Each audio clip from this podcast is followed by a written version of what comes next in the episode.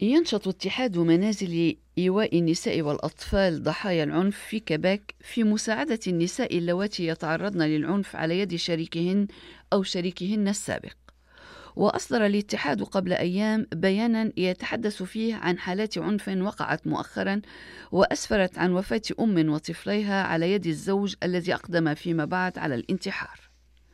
وأفاد البيان بأن حالات العنف والعنف الشديد تزداد في أغلب الأحيان بعد انفصال الشريكين والنظام القائم حاليا لمساعدة النساء ضحايا العنف لا يفي بالغرض لمواجهة هذه الحالات. للمزيد حول الموضوع أجريت مقابلة مع السيدة جايل فيديدا منسقة الملفات السياسية لدى اتحاد منازل المرحلة الثانية لإيواء المرأة والطفل ضحايا العنف.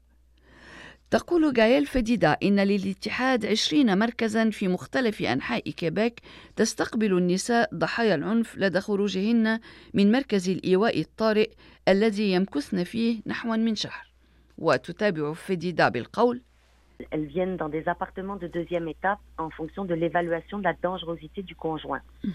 Euh, on considère que c'est à peu près 8% des femmes qui sortent des refuges d'urgence, qui sont en danger de mort, Et donc, par rapport à la prévention de l'homicide conjugal, le gouvernement finance des services dans des appartements de deuxième étape.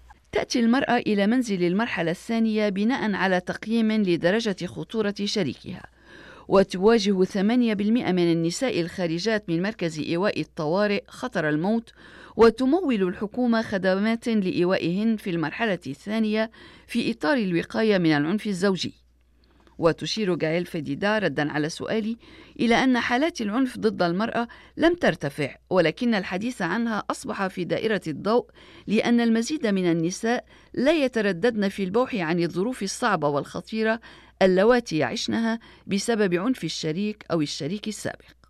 ولحسن الحظ أن الكثيرات يطلبن المساعدة في وقت تجري ثلاث محاولات قتل في كيبيك شهريا من قبل الشريك السابق وهنالك محاولات تنتهي بالقتل لسوء الحظ كما قالت جايل فديدا وتابعت بالقول Il faut savoir que malheureusement, euh, la violence conjugale ne cesse pas avec la séparation. Bien au contraire, quand madame décide effectivement de se séparer, Euh, la dangerosité et le risque d'homicide est beaucoup plus élevé dans la première année de la séparation. On le sait, c'est très reconnu, c'est étudié. المؤسف أن العنف الزوجي لا ينتهي بعد انفصال الشريكين بل على العكس من ذلك. فعندما تقرر المرأة الانفصال ترتفع نسبة الخطر وخطر القتل في السنة الأولى من الانفصال وهذا معروف ومبني على الدراسات. وتضيف المنسقة في اتحاد منازل المرحلة الثانية لإيواء المرأة والطفل ضحايا العنف بأن الاتحاد ينشط في مساعدة المرأة في هذه المرحلة الأكثر خطورة التي تلي الانفصال عن شريكها.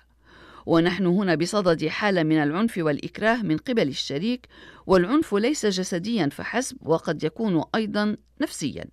وغالبا ما يستغل الشريك الأطفال لممارسة العنف على المرأة والإجراءات القانونية المتوفرة حاليا غير كافية كما تقول جايل فديدا لتأمين حماية المرأة.